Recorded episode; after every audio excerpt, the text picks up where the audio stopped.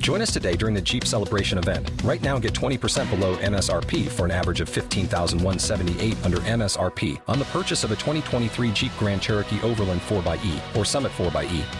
Not compatible with lease offers or with any other consumer incentive offers. 15,178 average based on 20% below average MSRP from all 2023 Grand Cherokee Overland 4xE and Summit 4xE models in dealer stock. Residency restrictions apply. Take retail delivery from dealer stock by 4 1. Jeep is a registered trademark.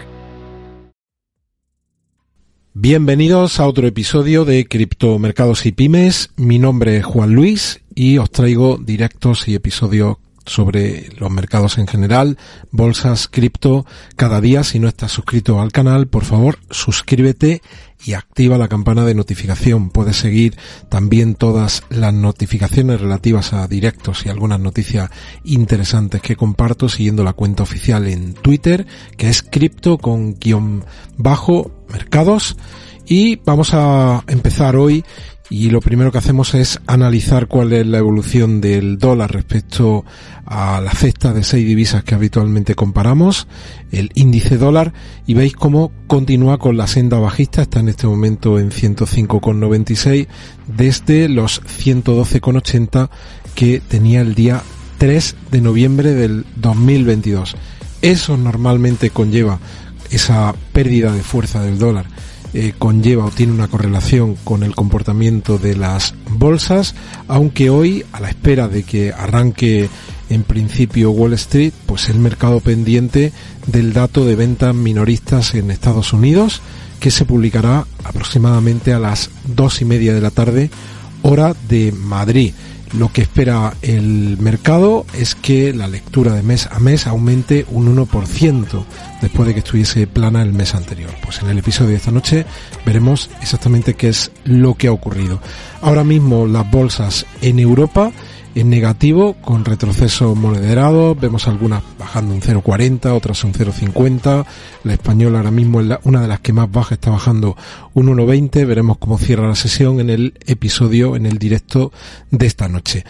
Y las materias primas, pues el oro que sigue día a día, vemos cómo va ganando algo de terreno, sube un 0,34 hasta 1782, la plata sube un 1,86 hasta 21,92 y el petróleo tenemos al Brent ahora mismo cotizando en 94.04, la denominación Texas en 86.63 y el gas natural retrocediendo cae un 1.71 y cae por debajo de la cota de 6, está en 5.93.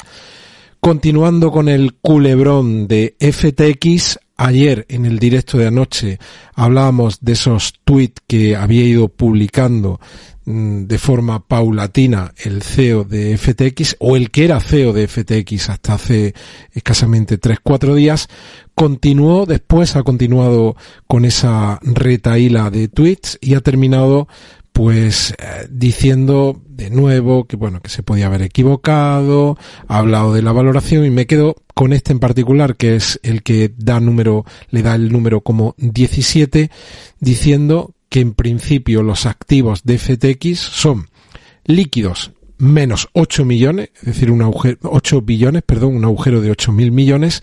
Luego él habla de unos activos semilíquidos de 5,5 billones, 5.500 uh, millones de dólares, e ilíquidos de 3.500 millones de dólares. Con lo cual, de acuerdo a la cuenta que él hace, pues dice que habría ahora mismo 9.000 millones de activos, sumando semilíquidos y activos que en principio no se pueden movilizar ahora o a corto plazo, con lo cual habría un neto positivo de mil millones.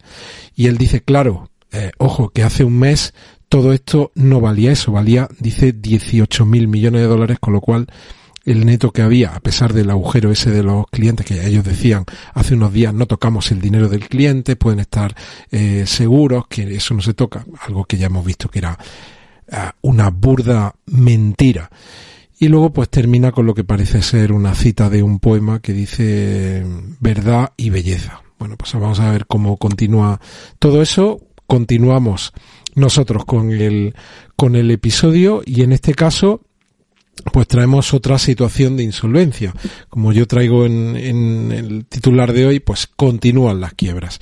Y en este caso, pues hay una compañía que es esta que tenemos aquí, que se llama Genesis Trading, que es una compañía que en principio lo que hace es facilitar la entrada en el mercado de las cripto a inversores institucionales, pues que tienen, están con problemas de, de, liquidez.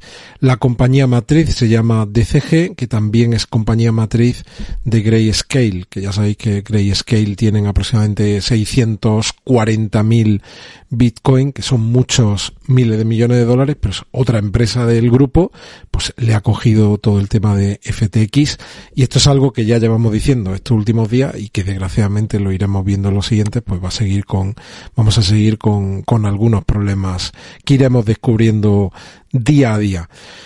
Luego también otra noticia que dice que los inversores de Venture Capital, de empresas que, que invierten a su vez en otras que normalmente pues o bien son startups o son empresas en, en crecimiento, pues que están considerando demandar al que era CEO de FTX por fraude. De acuerdo, la fuente es un diario que se conoce como La Información. Y luego, por la correlación o la relación que tiene con Luna, porque lo que ha trascendido estos días es que la caída de Luna podría estar provocada por las apuestas en corto de Alameda Research, pues hay una publicación que es de Watcher Guru, pero yo tengo aquí el, el tweet original de la Fundación Luna, que han llevado a cabo una auditoría, un proceso de auditoría de esos ¿Te está gustando este episodio? Hazte fan desde el botón Apoyar del podcast de Nivos. Elige tu aportación y podrás escuchar este y el resto de sus episodios extra. Además, ayudarás a su productor a seguir creando contenido con la misma pasión y dedicación.